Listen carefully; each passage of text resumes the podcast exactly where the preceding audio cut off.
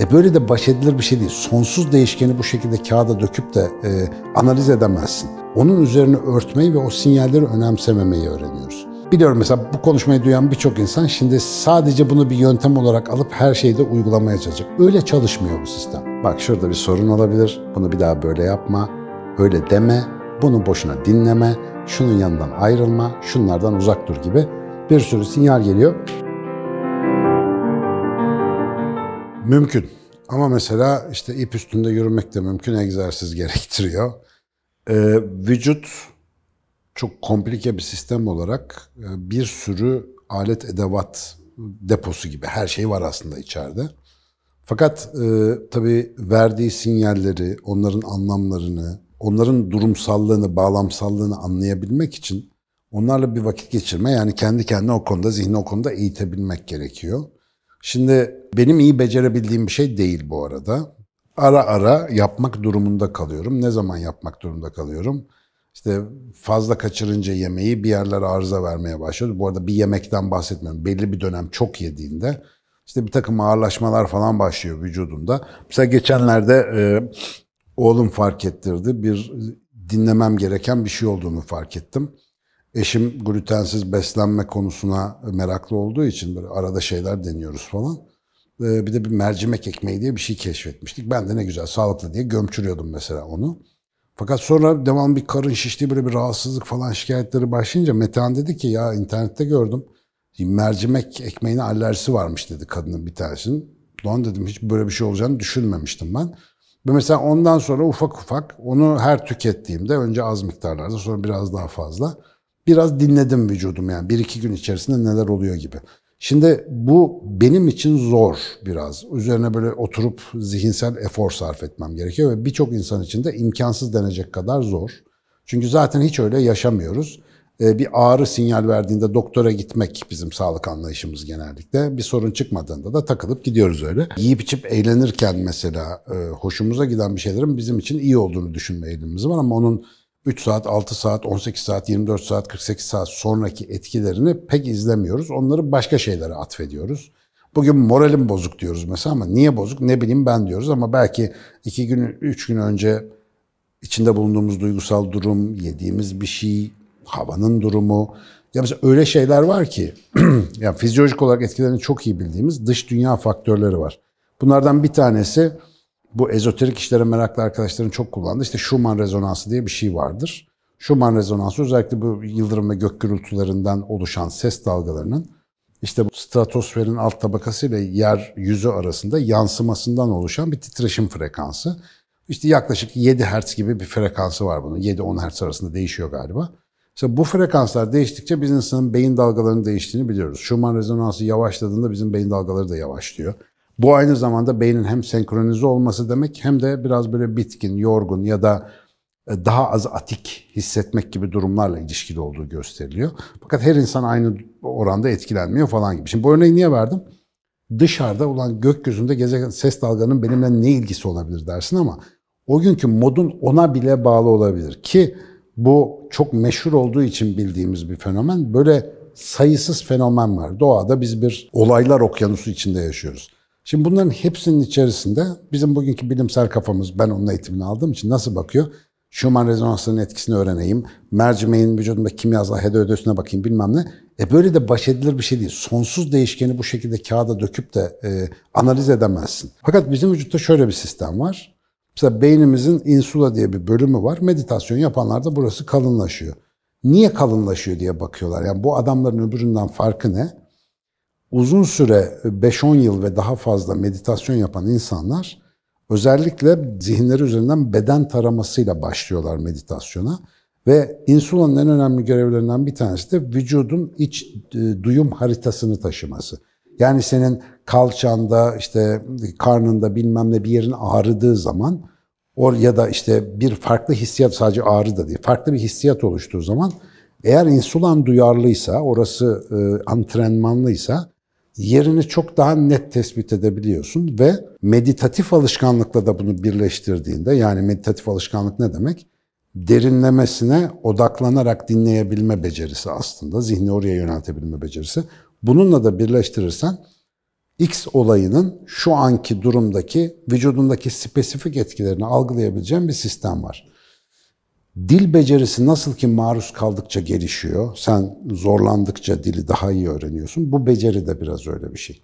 Şimdi ben insanın fabrika ayarlarında ne yapmaya çalışmıştım o kitapta? İnsan bedeninin olabildiğince anlaşılır bir nedensel resmini çizmeye çalıştım. Ya böyleyiz aslında, şöyle yaşamamız gerekiyor ama biz böyle yaşıyoruz, bak ona dair sorunlar yaşıyoruz. Ama buradan çıkmasını istediğim sonuçlardan biri şuydu. Ya benim bedenin normalde ayarları böyleyse, mesela günlük hayatta ben bu ayara aykırı ya da uygun gözüken şu işi yaptığımda acaba sistem bana ne diyor?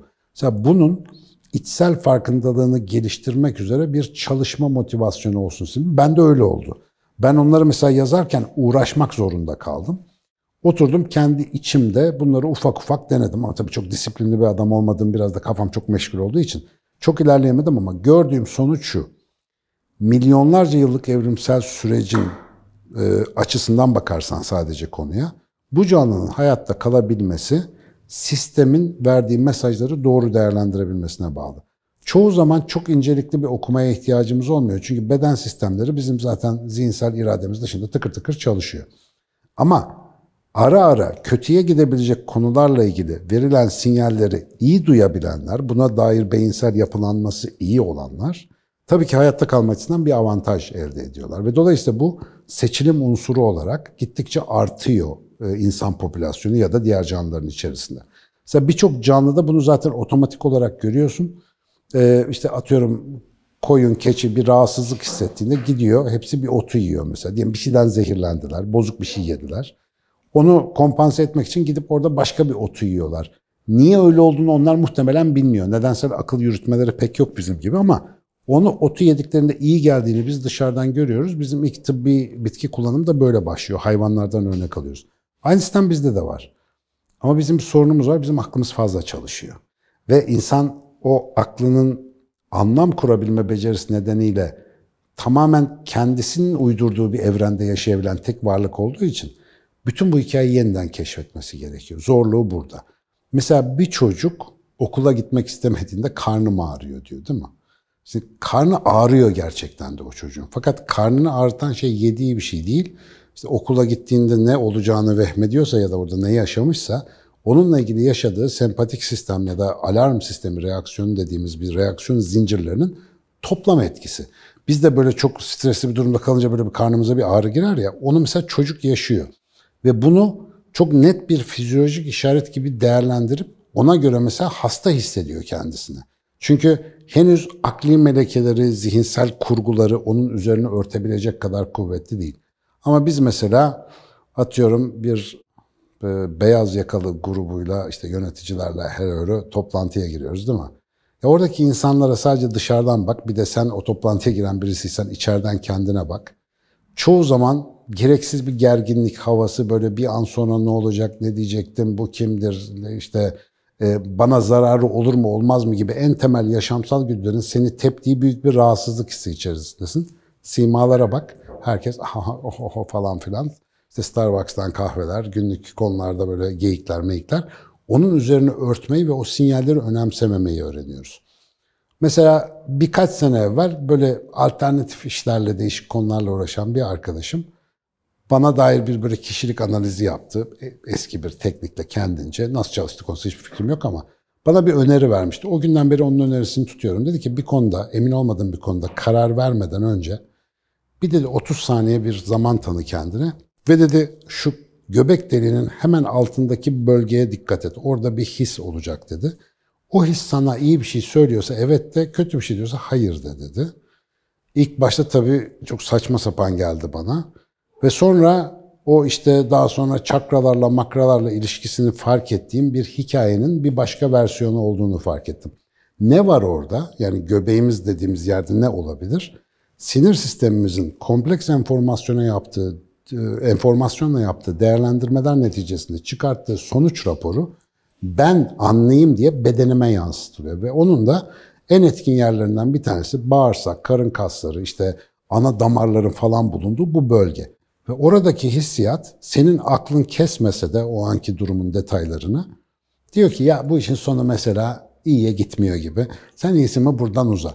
bir rahatsızlık hissi, böyle bir çekme hissi gibi bir şey oluşuyor mesela içeride. Fakat bunu duyabilmen için ne yapacaksın? E bunu idmanlı yapacaksın yani. Oturup çalışacaksın.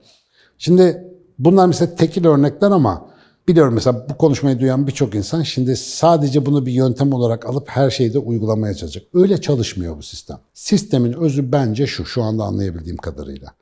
Biz bu dünyaya her şeyi analitik olarak çözmek için gelmedik. Bu dünya bunun için çok büyük. Biz bu dünyayı yaşamaya geldik. Benim sıklıkla söylediğim temaşa etmeye geldik. Burayı izlemeye geldik. Ama ilk ve en büyük dikkatle izlememiz gereken yer izleyenin kendisi. Yani ben. Dolayısıyla burası nasıl bir deneyim yaşıyor? En büyük vakti, en büyük antrenmanı buraya ayırmamız lazım. Mesela bugün müydü, dün müydü? Instagram'da çok güzel bir gönderi gördüm. Hasbel kadar mesaj göndermek için açtığımda bir anda karşıma çıktı. Tesadüf olduğunu hiç zannetmiyorum. Bir kadıncağız tanımıyorum. İşte kahve hazırlıyor, masasını siliyor, bir şey yapıyor.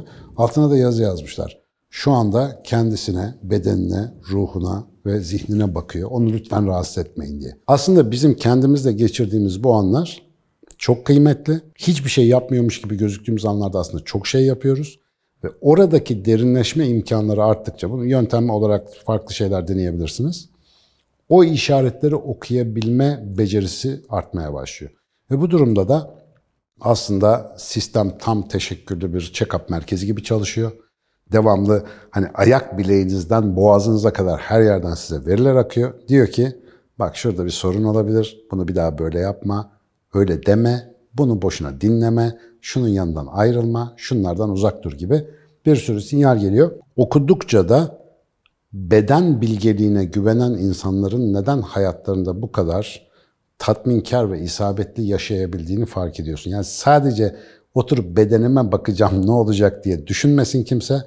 Bedene dikkatli bakmak bilgeliğin başlangıcı. Çünkü o bizim hiç farkında olmadığımız bir e, multi kompleks veri değerlendirme sistemi. Dolayısıyla ekstra bir saygıyı hak ediyor diye düşünüyorum.